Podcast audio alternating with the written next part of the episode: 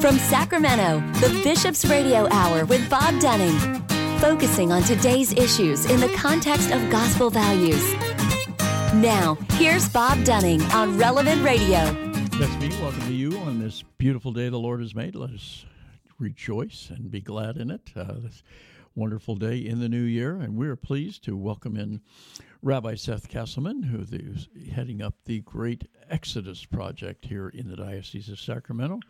Rabbi Seth, good good as always to hear your voice. Hi, Bob. Always good to hear yours. Good to good to have you with us uh, in the new year. I hope the new year is already treating you well. Thank you, and you. Yes. Tell us, uh, for those, and we, we always say we we hope we're picking up new listeners every day. Uh, tell us a little bit about the, the founding of the Exodus Project and exactly what it is, what the goals are, uh, etc. Sure. So Exodus Project came out of the vision of Bishop Soto to not only serve the 25 or 30,000 people that are incarcerated on any given day in the diocese, but also to help people on that auspicious day when they're released. And it's often a lot harder to maintain sobriety, harder to find shelter, harder to maintain a good and steady life. So four years ago, after a couple of years of planning, we started the Exodus Project, uh, which is a reentry program under St. Vincent de Paul, which is where Bishop Soto decided to place it, and it's been working very well in that regard. We have four transitional houses for women and men coming out of prison and jail. We do emergency hotel stays. We do mentoring. We have about 40 volunteer mentors, simple ordinary folk like your listeners, like you and me, um, who are uh, wanting to work one-on-one with somebody returning from incarceration. We help with food, clothing, transportation, counseling, recovery, all that kind of stuff. Um, and we sort of walk with people as they're re-entering their communities, our community, and uh, helping them as they make that transition back. And as as it evolved, is it is it in your mind the same project now that it was when in its infancy?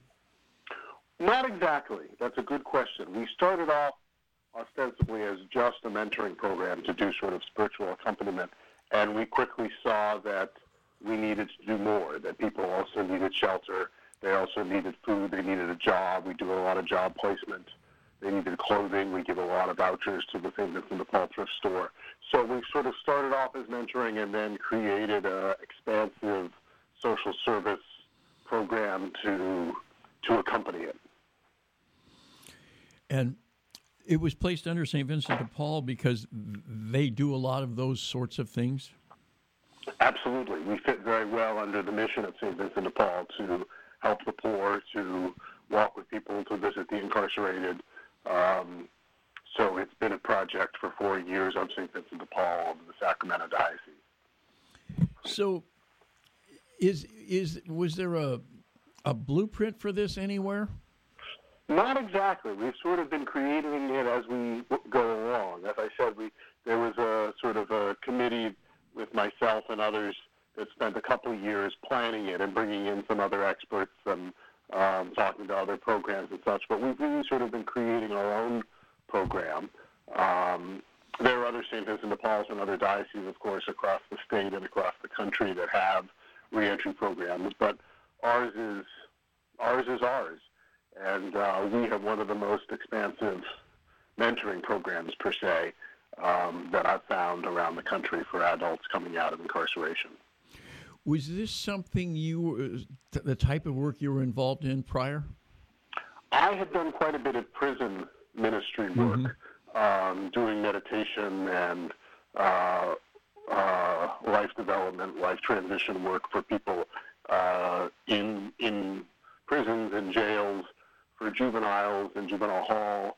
Um, had done some reentry work a bit, but mostly had done work with people that were incarcerated. And, mm-hmm. and uh, so the diocese brought me in as someone with some experience and interest in, in this type of work, and it just sort of has worked out well um, to, to facilitate it. So, how much uh, cooperation or uh, you know co-partnering did you have to do with with the authorities, if you will, uh, with the, with government, with uh, right. the Department of Corrections, the county jails, et cetera. Exactly. We have a good working relationship with the sheriff's department and uh, and with probation, and we work a lot with people coming out of county jail who come out often on probation. Um, less so with CDCR, with the state mm-hmm. uh, prison system, just because we haven't really gone there as much. We do work with people coming out of prison, but we haven't sort of created relationships there in quite the same way.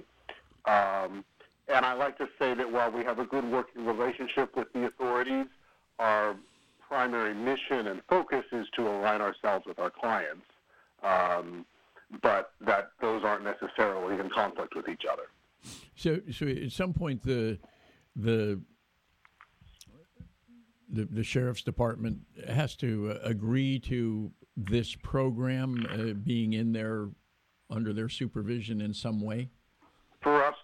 For to be able to go in and do visits, I go in and visit people inside and bring the mentors inside. That took their authorization. Mm-hmm. There was a while one of the houses we were running was actually funded through the sheriff's department. Oh wow! Um, so yeah, we've had a we've had a good working relationship for the most part. In, in, I was going to say in most in most instances, probably not all, um, nothing's perfect. Uh, I would think they would be enthusiastic partners. Yeah, yeah, I, I think that's I, I, think that's true. Yeah. I think that's true. So what? In the beginning, especially, what were the what were the biggest hurdles you had to jump? That's a good question. Um, finding good mentors um, is always a challenge and is always an ongoing uh, project. Getting people who come out who are really motivated to do the inner work, to do the spiritual work, to do the life development work, to help people stay on track, to work with in recovery and addiction and um, and mental illness. Those are some of the big challenges we face for sure.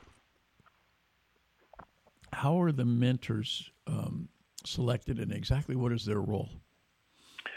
So we have an application process. We do two mentor trainings every year. We have one coming up actually next month. Um, it's an 18-hour training over a couple of weeks. Um, and I meet with everybody beforehand and sort of weed out people's motivations and make sure it's a good fit, and then invite people to come to the training. We're looking for a few more people for the training. If some of your listeners are interested, they can reach out to us. Um, and then I match them up one-on-one, men with men and women with women, to be a one-on-one mentor for an individual who is possibly still incarcerated, and they'll visit them in the jail and then work with them after they get out, possibly somebody who's already out. Um, and the idea is it varies from relationship to relationship, but the idea is that they work together for about six months as mentor and mentee. Mm-hmm. Sometimes they fall away sooner. Others have been going for two, three years, and they can't seem to, to let go of each other.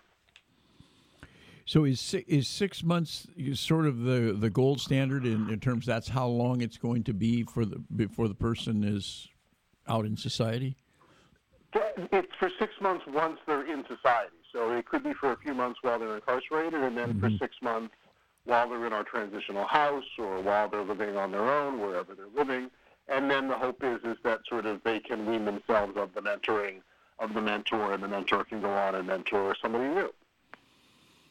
And what what sort of challenges do the do the do the mentors face? Well, um, it often they come from a very different background and experience than the people they're mentoring. Mm-hmm. So bridging that difference while some of our mentors have been incarcerated and some are in recovery themselves, the majority of our mentors are not in either of those categories. Um, so bridging the, the, the, the differences and sort of showing up in a way that people can feel like this person gets me. Um, I can feel safe. Mm-hmm. I can trust this person. Um, and then we do a lot of the training around boundaries and what's appropriate and what's safe and what's not appropriate or what's you know not in keeping with our guidelines. Um, so we do a good job of training our mentors to sort of uh, uh, stick to good boundaries, and then there are monthly mentor meetings, and I check in with mentors through the month um, to, to support them as they as they need. I would think that boundaries would be a, be one of the challenges, just because uh, these people clearly are people who care. Yes, yes, and and what's what's what's helpful and what's not helpful. Right. Um, because taking them home is not necessarily a good move, or giving them money is not necessarily Right. a good move. But Right. there are other ways that we can be supportive of them. Absolutely. So tell tell us a little bit about uh, uh, maybe uh, a st- I'm sure there's not stereotype, but a, stere- a stere- stereotypical experience for a mentor with a mentee. Well, um, they'll meet over coffee. They'll go out to Starbucks. They'll talk about employment. They'll talk about relationships. They'll talk about kids. They'll they'll each share some. Um, they might uh, they might go together to the DMV to get a new driver's license because their old the old one expired. And I often say it's easier to sort of open up when you're sitting in a car side by side and not just uh, waiting waiting at the DMV rather than sort of staring at somebody directly and saying, "So what's what's going on? Tell me everything." Right. That can be a bit intimidating. So often doing an activity can be a, a better way of of navigating it. Um, and as I said, we match men with men and women with women.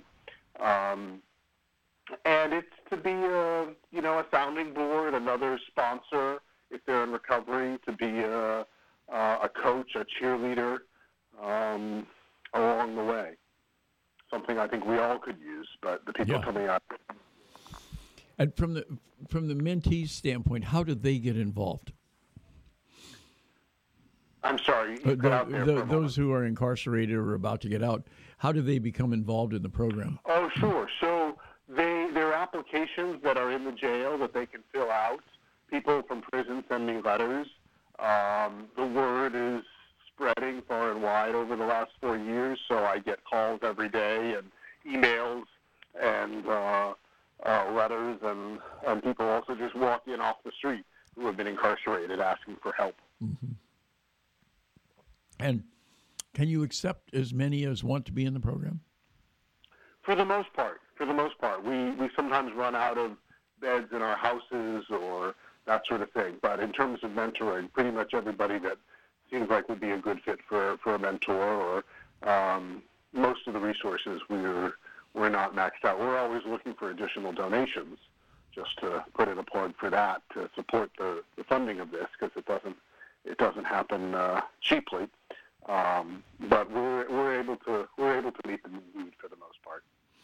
So, the, from the, the maybe you can walk us through if if somebody was not a part of this program and they're about mm-hmm. to get out of prison, what what are their resources at the time? I mean, do they do they have cash in their pocket? Do they have a place to stay? Is it uh, So if they're coming out of jail, they get really nothing. Mm-hmm. If they're coming, and they could have done as much as three or four years in jail sometimes. If they're coming out of prison, they usually get a couple hundred dollars of gate money. mm-hmm. Sometimes they get six months or a month in a in a transitional house or a recovery house or something like that. Sometimes they don't. It just kind of depends. Mm-hmm. Um, so sometimes they're coming out and they've got nowhere to sleep and nowhere to go, and two hundred dollars in their pocket will, you know, get you two or three nights in a in a cheap motel, right? um, and then you're you're sort of stuck. so, is there are they taken anywhere when they're released from prison? Or they just open the gate and there you are.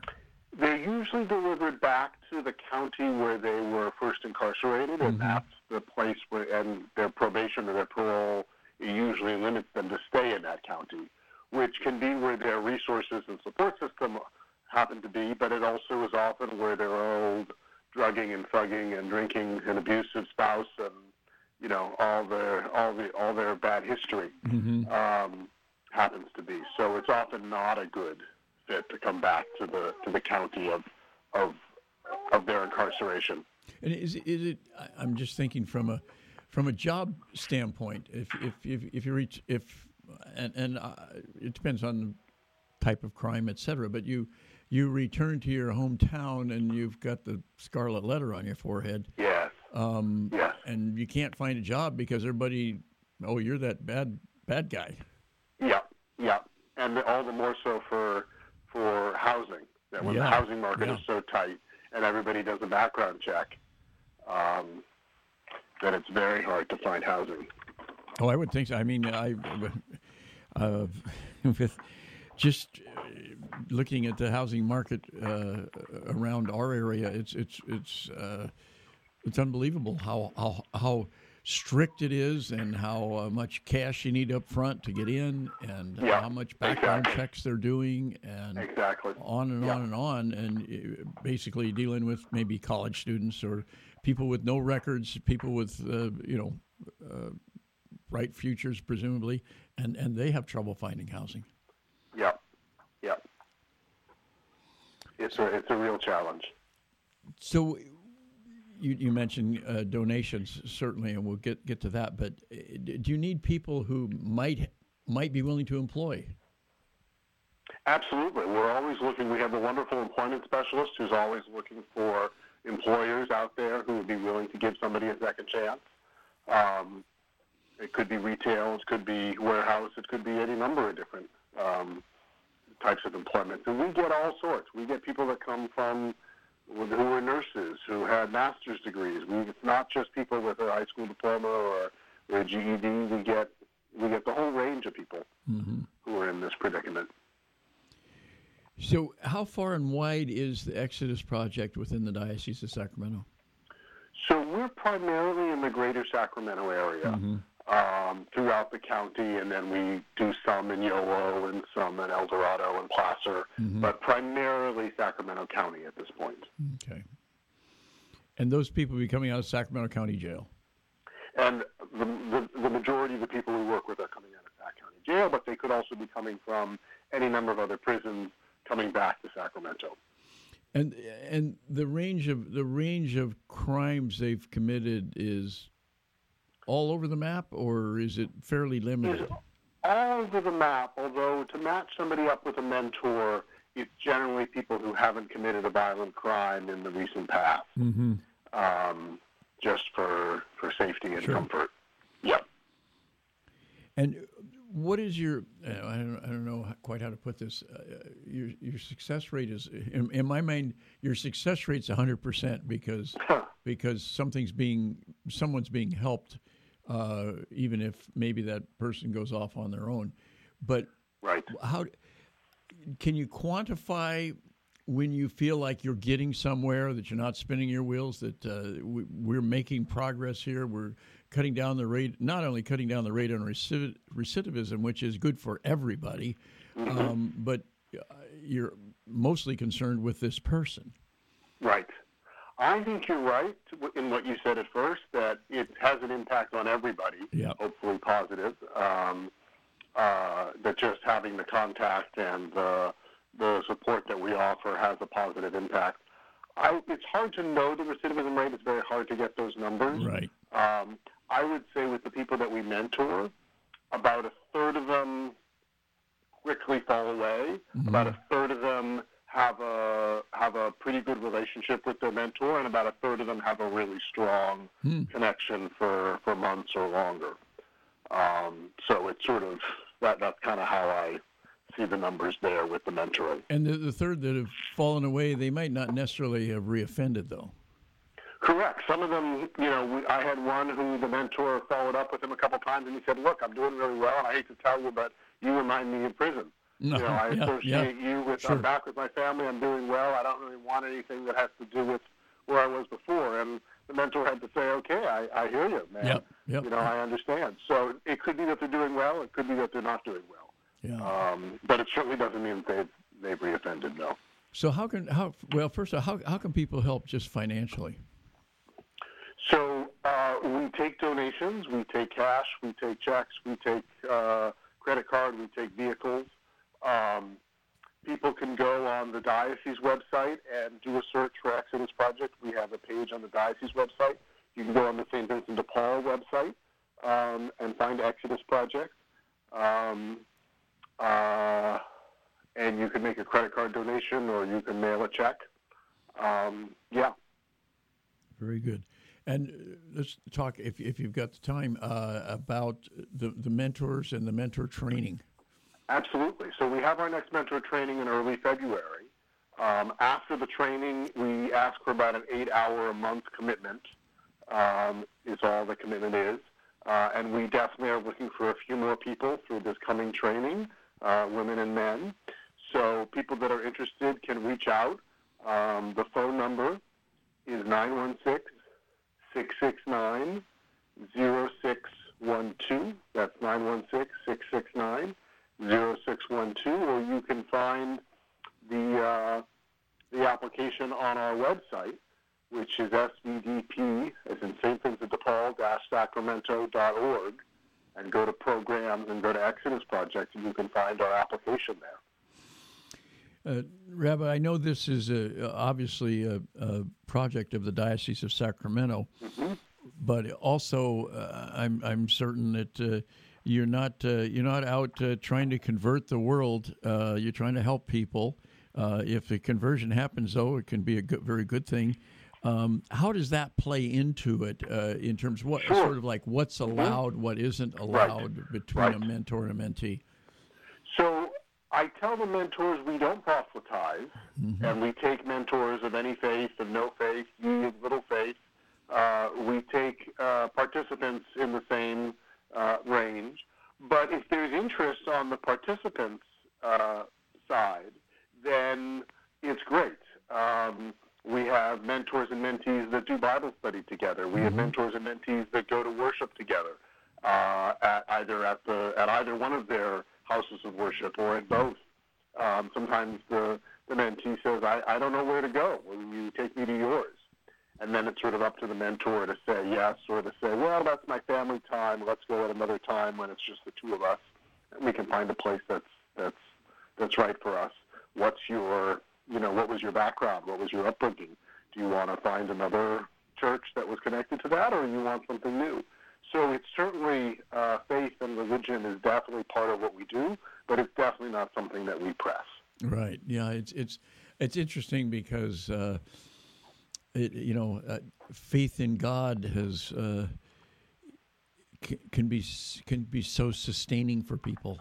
Can mm-hmm. can uh, mm-hmm. as you well know, uh, you know it, it can can put people on this the, the straight path, uh, uh, mm-hmm. even though we all we all fall short for sure.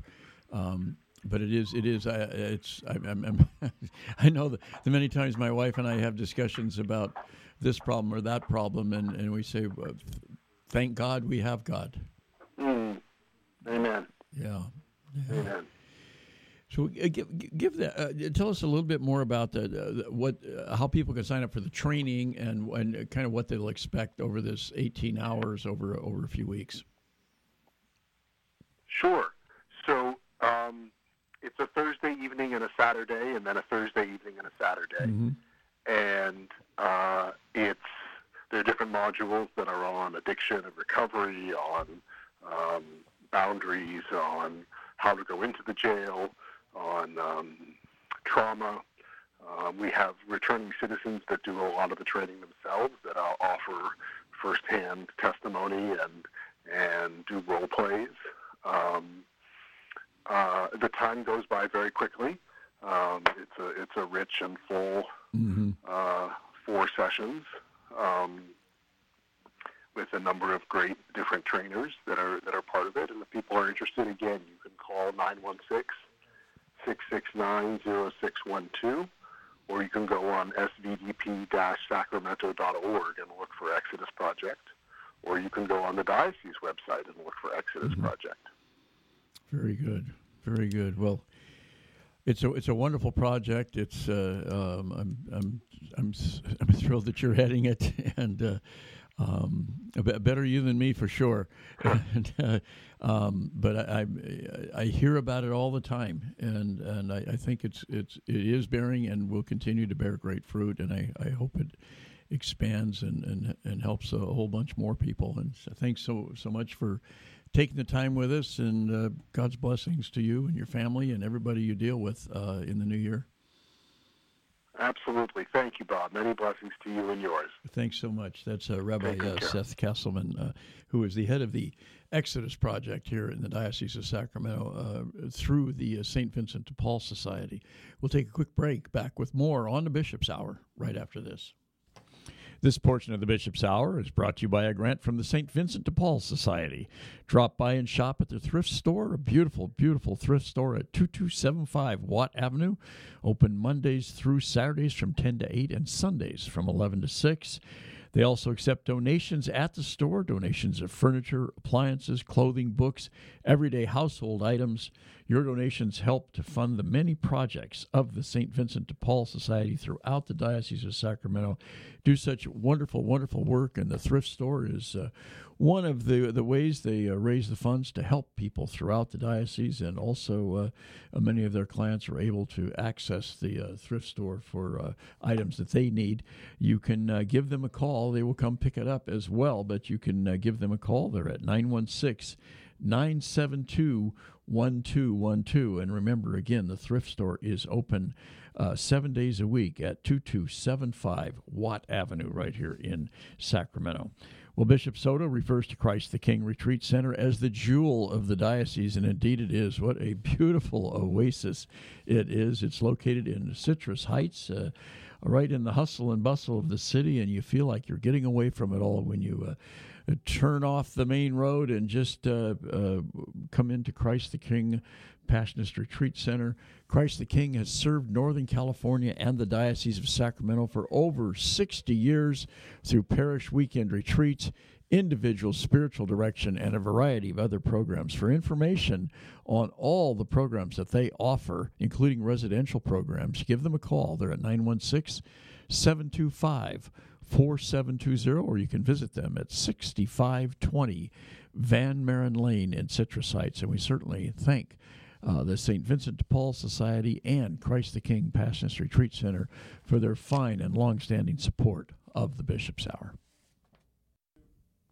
We'd like to thank all the wonderful people and organizations, uh, businesses in town uh, and throughout the Diocese of Sacramento who have provided underwriting for the Bishop's Hour. Uh, some in the last few years, some uh, have been with us for a very long time.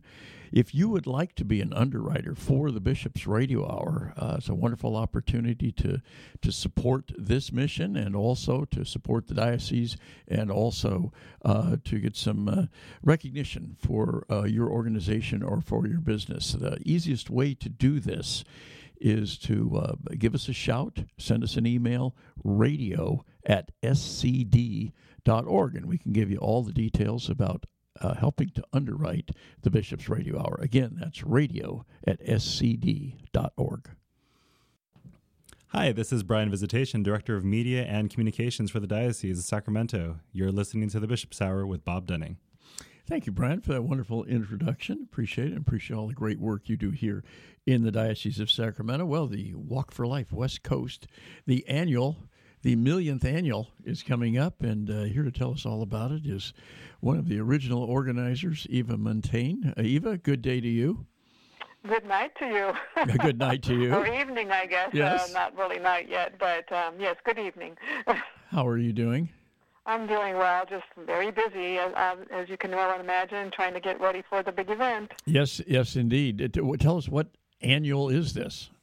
It's the 19th annual. Wow. I can't even believe it. It seemed like we just started it a couple years ago, and here we are 19 years later. It's almost an adult now. It can. It's old enough to vote. Good one, yeah. and boy, would it vote. boy, would it vote. so, tell us, uh, uh, is it is it the new and improved? Uh, everything's new and improved these days. Uh, uh, any changes? Any any difference? Uh, every every time I've been, it's it's been really. I, I, the, the word that always comes to mind for me is celebration, a celebration of life. Yes, of course. We try to make it very family friendly, you know, so that everyone feels comfortable in attending. And um, and but the I can't think of anything. We try to keep it the same format every year because people are very used to it. They're comfortable with it. They know exactly where to go and what to do. So in terms of the format and the schedule, that's pretty much the same as it has been, except for, of course, the two years during COVID, um, which were very interesting. And um, because we never stopped having the walk, but mm-hmm. we have had the walk every single year, even through COVID. So, um, and those are those are very important walks to have. So, Uh, but yeah, no, the schedule is the same. We're going to meet at Civics. Uh, actually, the mass. We start with the mass at um, at the cathedral, mm-hmm. and it's very exciting because this year the archbishop has commissioned a children's choir children's choir mass. So it's it's brand new songs, brand new uh, composition, and because he wanted to hear the children's voices. Uh, oh, very good. Yeah, it's it's it's very exciting. It's it's on our website. Um, Would they anyway, be from so, within the archdiocese? Yes. Mm-hmm. Um, well, no, the the composer is not from the archdiocese. Mm-hmm. I think he's from out east. Um, it, and but but it's brand new and commissioned strictly for the walk. So it's this is going to be very exciting. Oh, very good. Um, so that starts at you know that's a regular um, 9:30 mass on Saturday, the 21st, by the way. And then after that, we go over to Civic Center Plaza where the main event happens. Um, we have the Silent No More campaign will start around 10:45, 11 o'clock, which is on a side stage. Um, will be many people, many women will be giving their testimony about their expo- uh, abortion experience. And then we also have the info fair during mm-hmm. that whole time, where there'll be organizations passing out information about how to get involved and, and what they do, etc. And then ours starts at 12:30, and we have four great speakers lined up.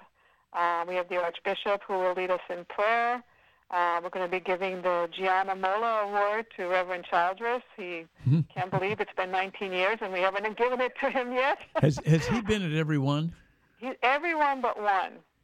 I remember interviewing him and, and telling him that uh, he doesn't need to come all the way out from New Jersey. We could hear him just from New Jersey by himself.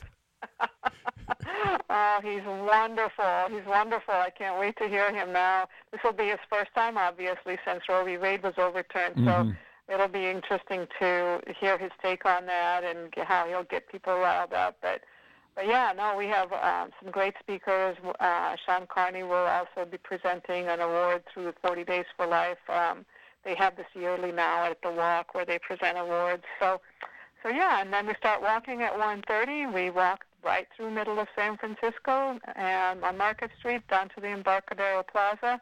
We end at the Ferry Building, which mm-hmm. is such a beautiful location. So you know, it's it's, it's a lot of families and people come just to experience San Francisco, and then they spend some time walking around after the walk. Very good. And uh, most of the time, the weather, even though it's January, the weather's pretty darn nice. Yes, Yes, we've had, we've been miraculously good with the weather, and that's why I'm so glad all these storms are happening now, so that they can it rains itself out, so that on the 21st, hopefully, it will be nice weather yet again. Um, I think one year we had rain, and then there was that one year, I think maybe like four years ago, when it was just pouring yes, rain. Yes. And then it stopped right for the walk, stayed sunny and clear the entire walk, and then it started pouring rain again. that was so miraculous. I mean, everybody noticed it. So, um, so hopefully, if it rains, that'll happen again. well, we know we know God has a, a, sense of timing and humor.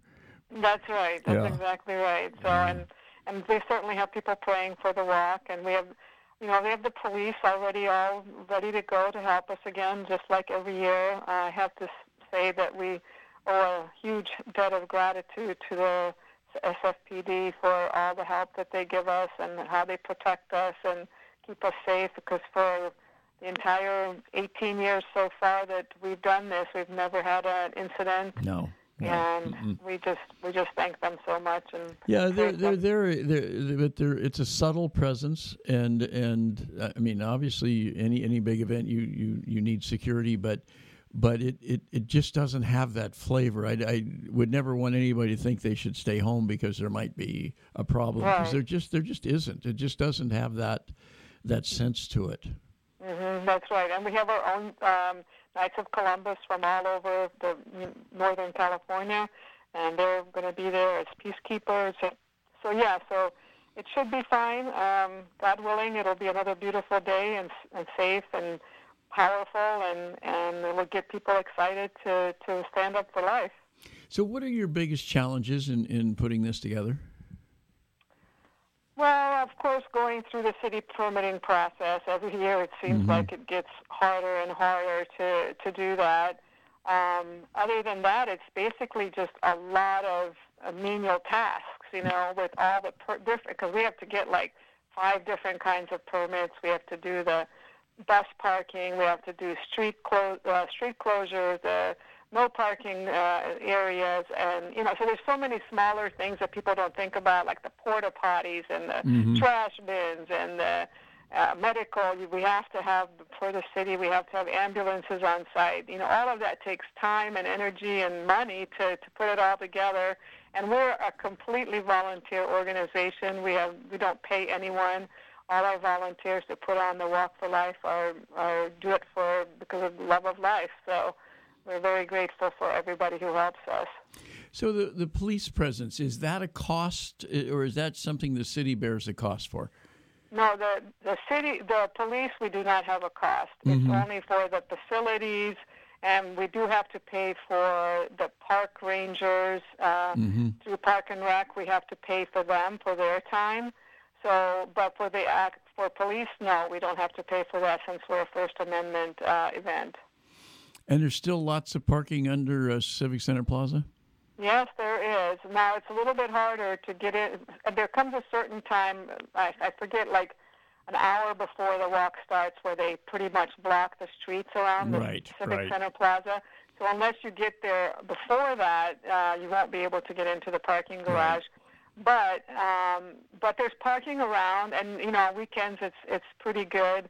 Um, it, it, so it, we haven't had any issues, or at least we haven't heard any complaints of people who said that they couldn't find parking. So uh, I wouldn't let that stop you. But there's also BART, and there's all kinds of um, mass transit ways to get to us. So those are also an option. Well, and uh, on one of the best ways that, that many do, people do, of course, is uh, uh, through their parish or through Right. uh, their uh, so some sort of social group where you all get together and uh, uh, rent a bus and, and you get dropped off right at the site. Uh, uh, the times I've gone with my family, we've we've parked at Civic Center Plaza and we're just stunned at how easy you just walk up the stairs and there you are. Yeah, exactly. it was, uh, exactly. It's I- very easy. Yeah, I couldn't believe it was that it was that easy. But you're right. You, you, you at some point they're going to, for good reason, they're going to block the street off. So you Right. you need to get there early enough. But there's there's plenty to do by getting there early. The info fair is always uh, interesting and sometimes even entertaining. And uh,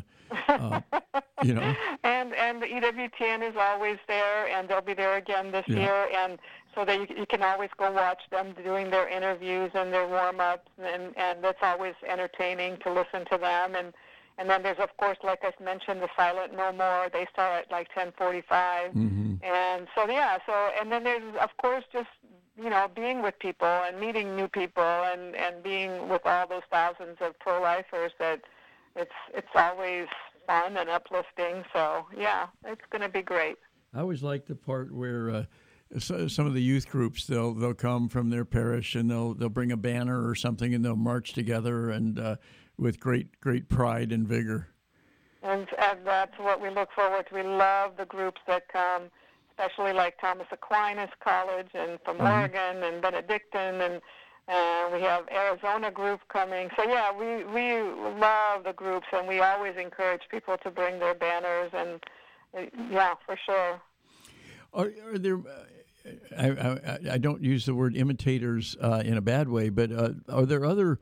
There are a lot of walks for life uh, springing up. I think uh, because of your example. I really believe that too, because when we started, there wasn't any in Right. California, and now you know um, San Diego has one, uh, L.A. has one.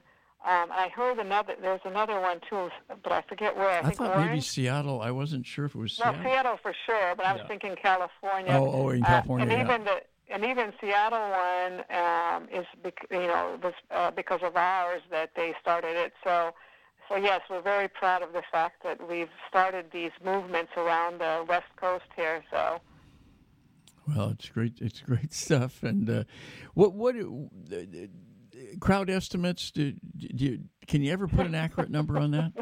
no, never can. Um, I, I I would wish we could just like count everybody, but I, there's no. I don't have that kind of manpower. But um, I know that you know we we are far from pre-COVID numbers, which is understandable. Uh, people are still afraid, and there's Sure. still you know outbreaks, etc. So I'm presuming or thinking or uh, estimating that this last year we had around 15,000. Mm-hmm. Um, so we'll have at least that because we already have more buses coming than we did last year. But I can't, I you know, because we don't have registrations, um, I don't really know to to give an estimate. So I'm afraid I don't know. I remember uh, one time one of my daughters was with me. We were broadcasting, and uh, it it had to be about ten years ago, and so she was probably about eight or ten years old, and and she she before before it all started, you know, I'm six feet tall and I can't see over people who are six two, so I could only see the people near me. you know? Uh-huh. And and she managed to stand up on a table to where she was about LeBron James's height, and she could look out over the crowd. And she said, "Dad, you're not you're not going to believe this, because it was just as far as the eye could see." Yeah, yeah, definitely. It's it, especially from uh, the stage, you know, because we're up on the, that stage and and it just looks like a massive Yep. amount of people from up there.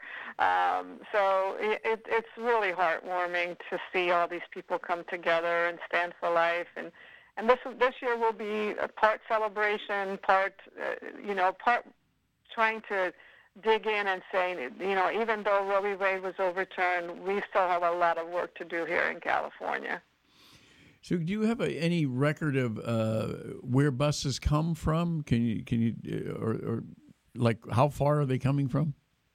Well, mainly West Coast, um, mainly from the a lot of them are from the Bay Area. We have we have Nevada. We have buses coming from Reno. Um, we have, like I mentioned, Arizona. Um, we have uh, several buses coming from Southern California.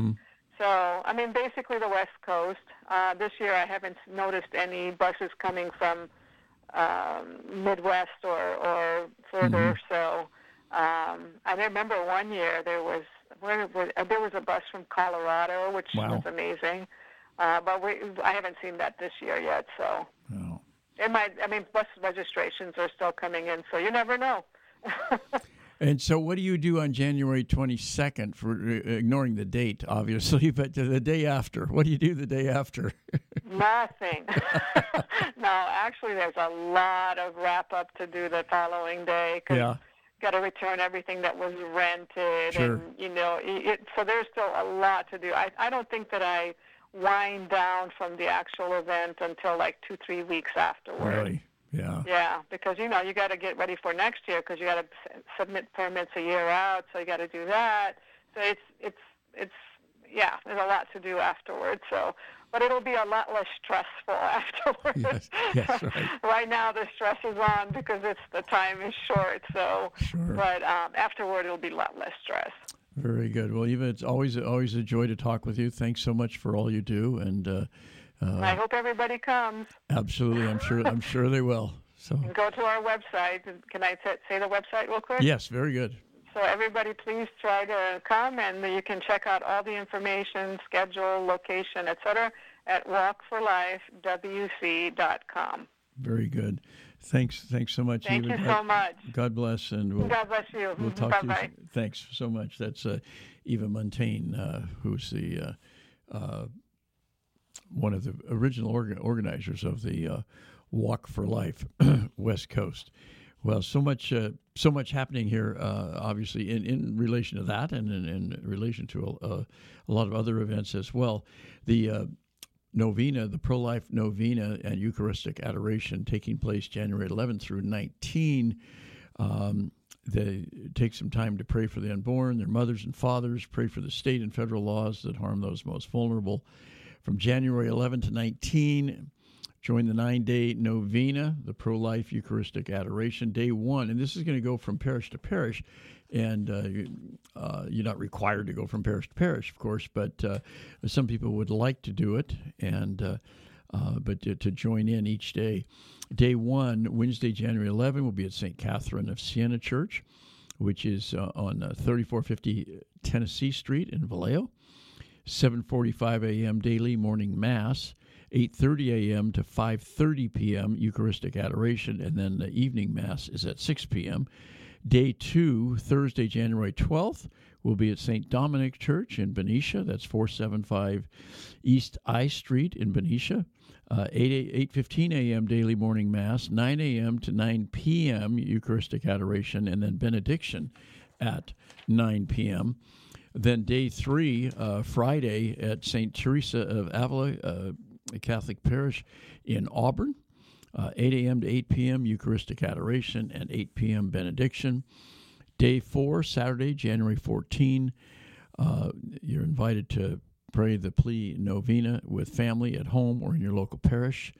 Day five, Sunday, January 15th at St. Philomene's Catholic Church, 2428 Bell Street in Sacramento with a noon as the Spanish Sunday Holy Mass.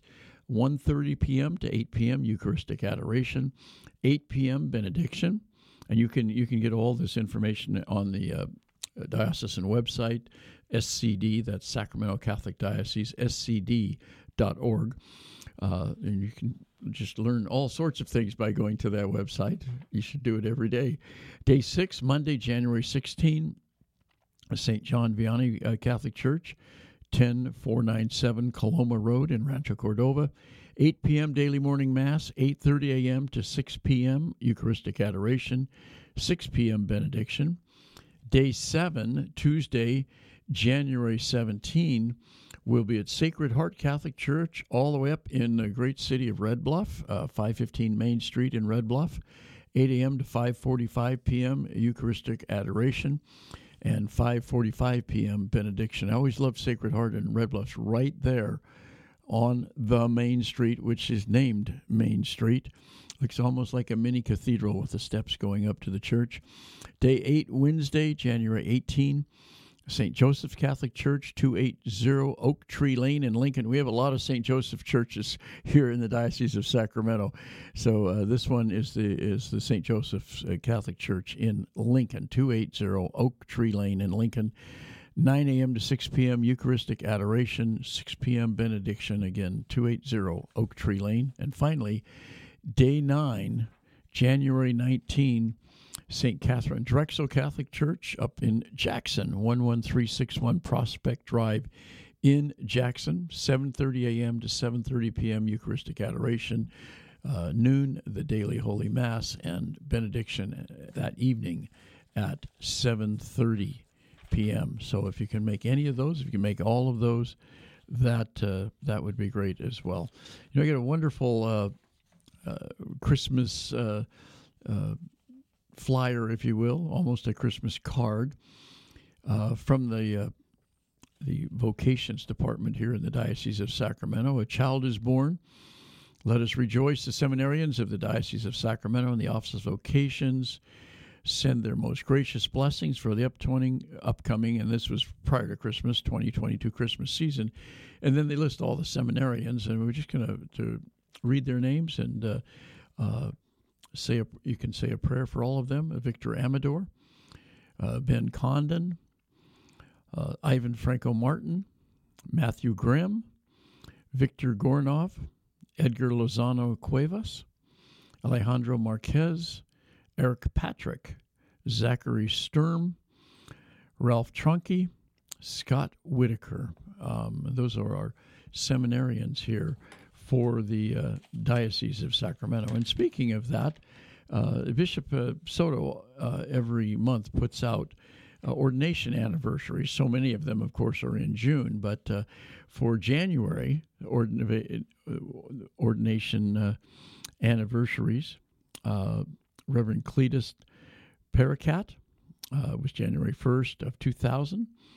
Reverend Josie Matthew, January 2nd of 2005. Reverend Reggie Joseph, January 2nd of 2005. Reverend Santosh Kurian, uh, January 2nd of 2005. There were three on that day. Reverend Rodney Hall, January 12th of 1991. Reverend Glenn Jerome, uh, January 19th of 1981. Reverend Umberto Gomez, January 25th of 1988. And Reverend Juan Perez, January 31st of 1988. 98, uh, 1998 also I would say a prayer for all of them and uh, for all their intentions and we should note that uh, uh Father Michael Kiernan will be celebrating his 50th anniversary of ordination on January the 3rd.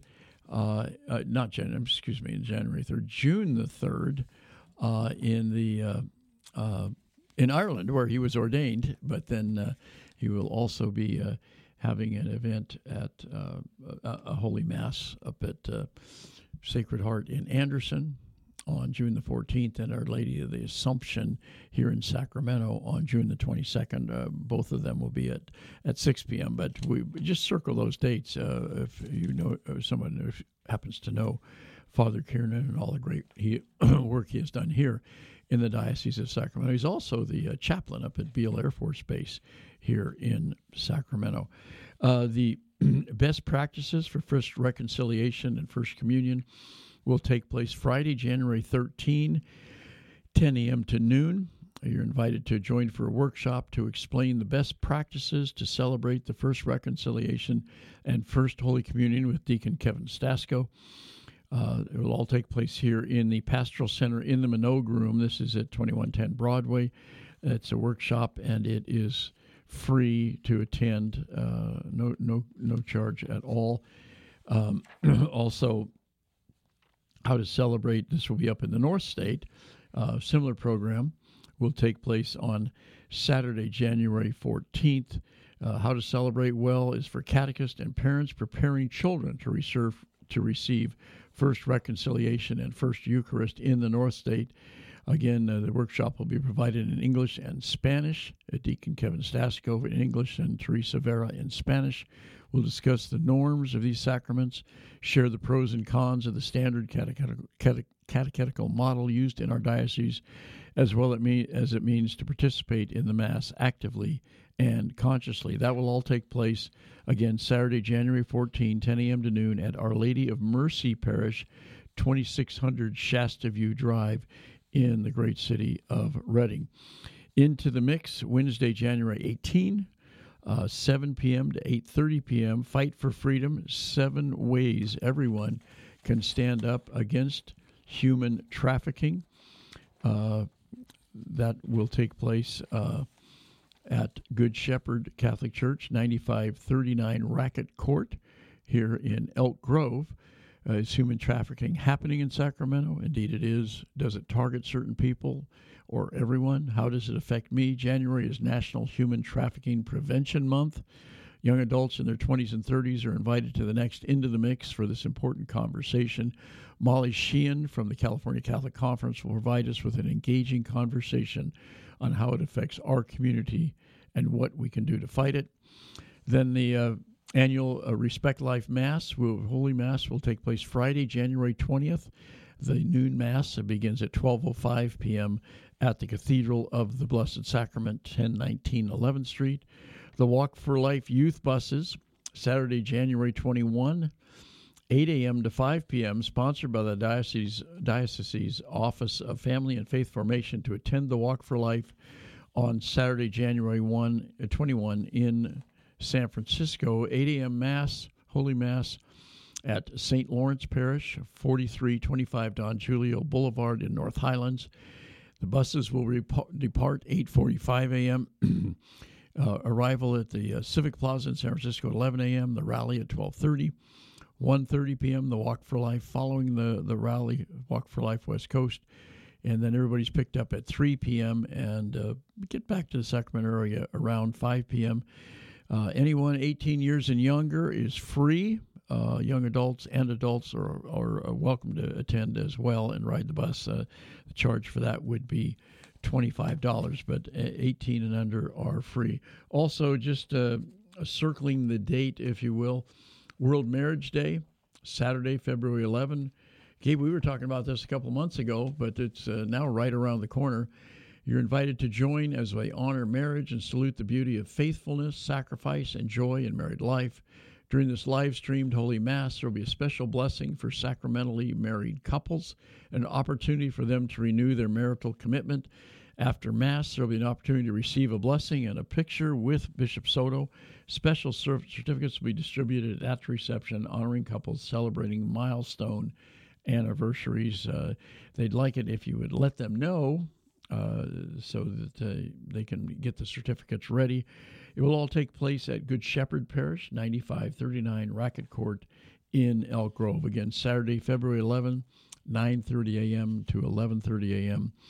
Also, the diocesan gathering, the LA Religious Congress, takes place. Uh, that will take place uh, February Friday, February 24, 6:30 to 8:30 p.m. Bishop Jaime Soto and the Office of Family and Faith Formation invite people of the Diocese of Sacramento attending the LA Religious Education Congress to join us for fellowship and dinner, which will take place at La Casa Garcia, 531 West Chapman Avenue in Anaheim. The cost is just $10. Should be a great, great evening. Uh, with the bishop and the faith, the office of staff from the Office of Family and Faith Formation. Finally, Catholic Scouting, uh, 2023 award ceremony Saturday, March 4, from 10 a.m. to 11 a.m. Uh, you come and uh, watch the congratulations on earning your Catholic Religious Emblem Award. The Catholic Committee on Scouting, Bishop Soto, and the chaplain, Father Christopher Frazier, would like uh, to recognize your achievement at the annual awards recognition ceremony. Please arrive 15 minutes early, wear your Class A uniform and award pin, and bring your troop pack flag with a stand. Parents will have an opportunity for pictures as well. Again, that will take place at 1019 11th Street in Sacramento. And the, the cost for that is free as well. That's going to do it for us for today. Thanks for listening, everyone. God bless. We'll talk to you again soon.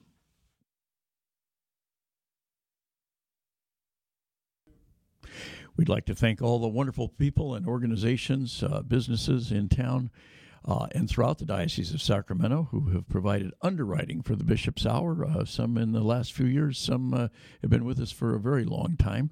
If you would like to be an underwriter for the Bishop's Radio Hour, uh, it's a wonderful opportunity to to support this mission and also to support the diocese and also uh, to get some uh, recognition for your organization or for your business. The easiest way to do this is to uh, give us a shout, send us an email, radio at scd.org, and we can give you all the details about uh, helping to underwrite the Bishop's Radio Hour. Again, that's radio at scd.org.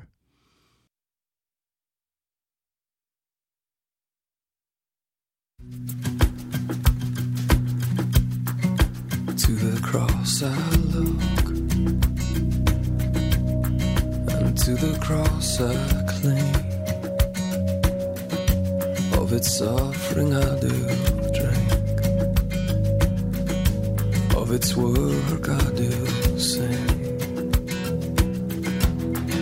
On it my Savior,